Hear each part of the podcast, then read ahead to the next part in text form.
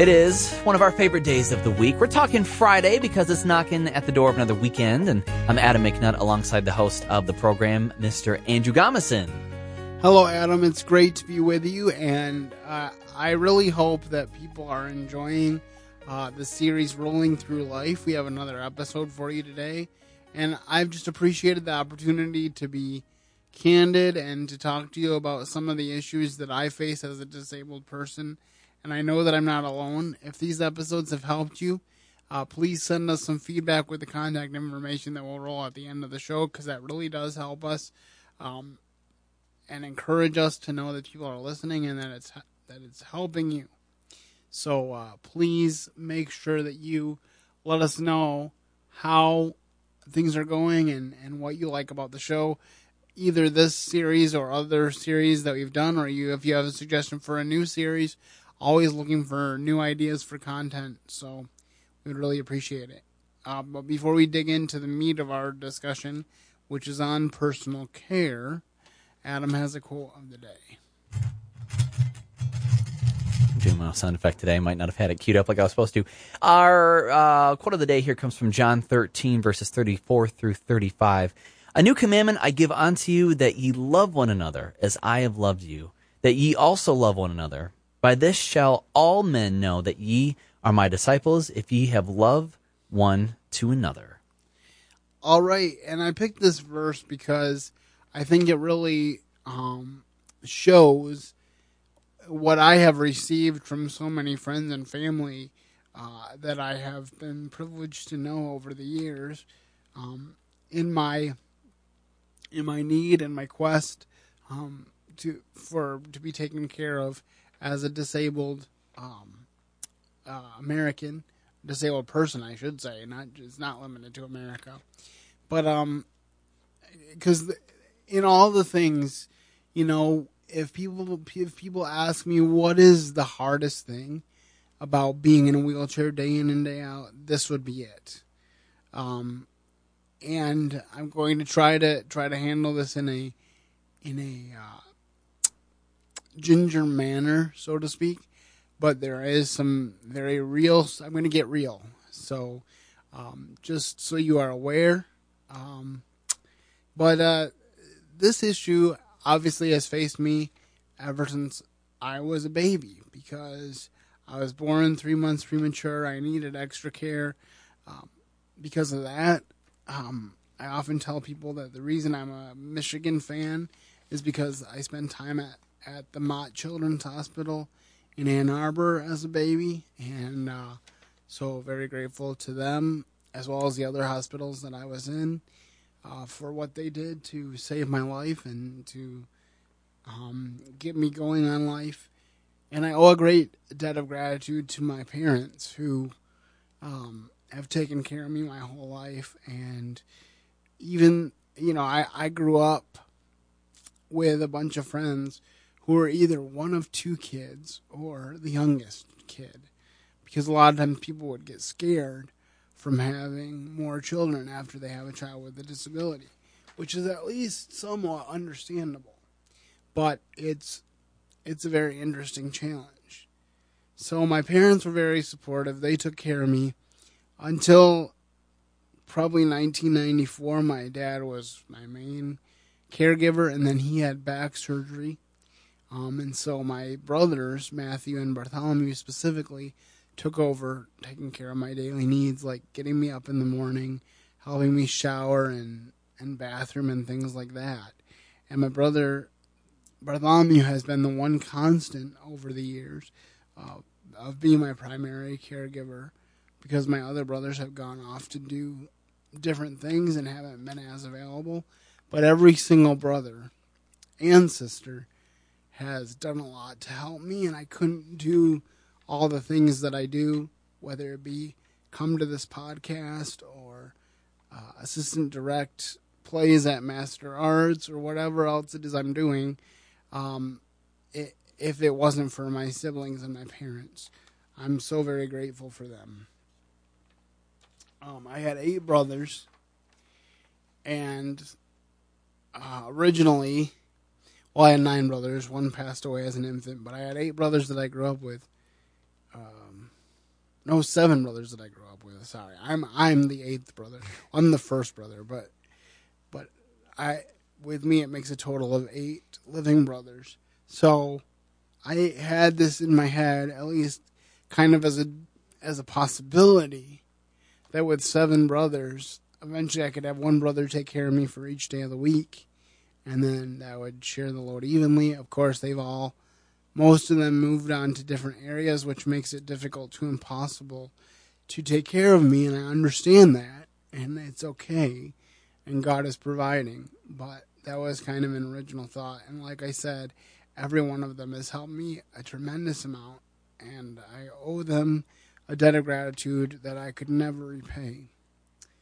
Um, I've had uncles that have helped me out uh, a tremendous amount one uncle to this day um, comes in every day that I work and helps me in the middle of the day so that um, it doesn't all have to be on help that I can get at the school. I do get some help at the school, but um, but my uncle's willing to come in every day and help me with that, and I'm grateful for that.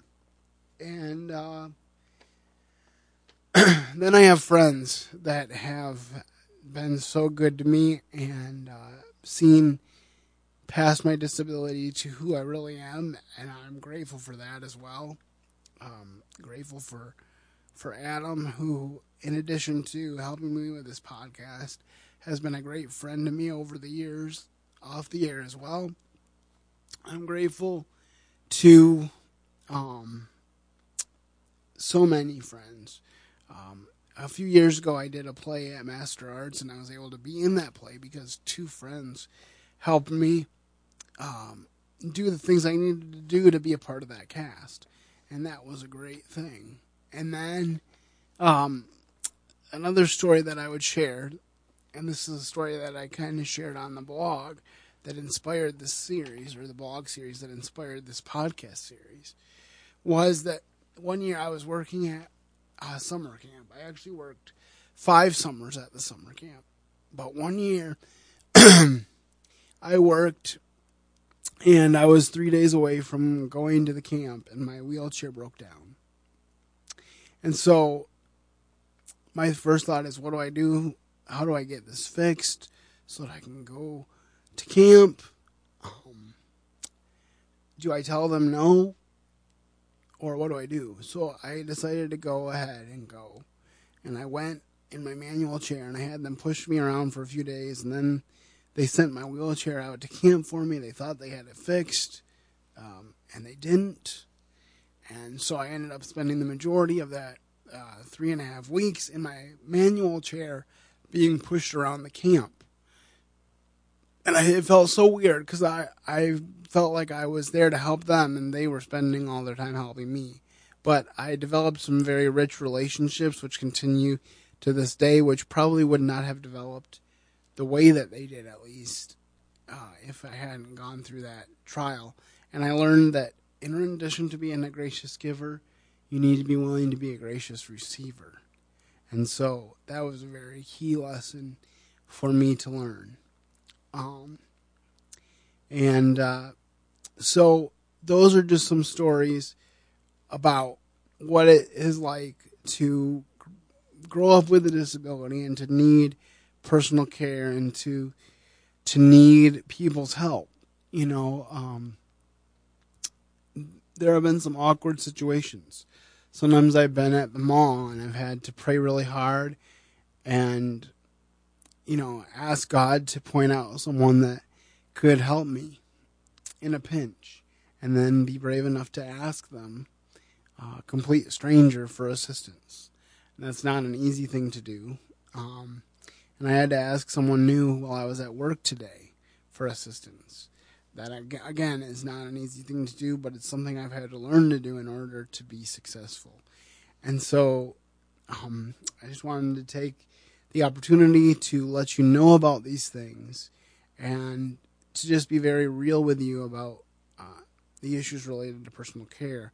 I think I related in the employment episode that sometimes that's not met with the best results, and but you have to keep on going. Um, the alternative is to not do much. You know, um, I've always had that choice uh, through it. The many challenges that I faced is to give up and decide not to do much, decide just to sit around twiddling my thumbs or, or not, not do anything. And, and that's never been me. I've always been one who is active and one who wants to do as much as possible um, to be a productive person.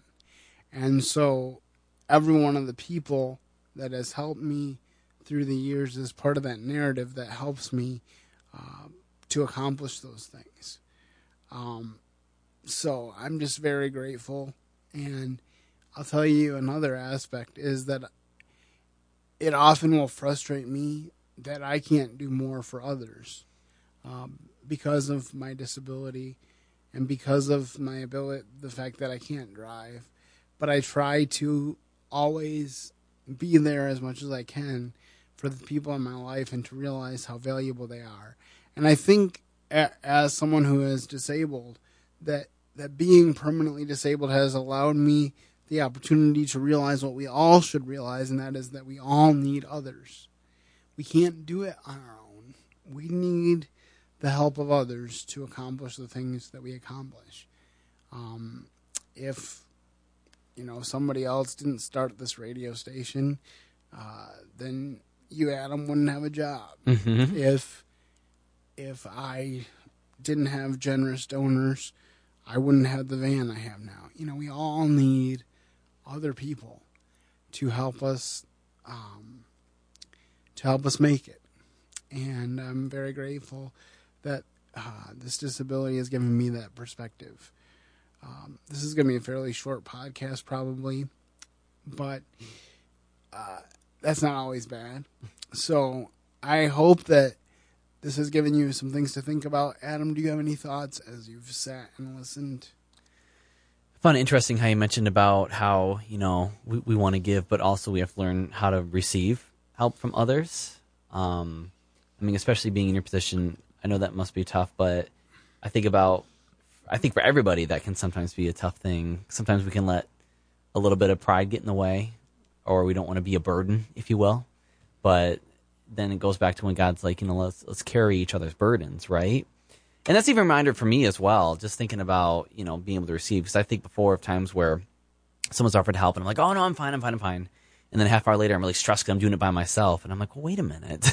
well, that's kind of what I alluded to in the episode about the episode, the two episodes we did about the 10 things not to say to someone in a wheelchair was a lot of times when it comes to getting help, sometimes I will refuse the first time.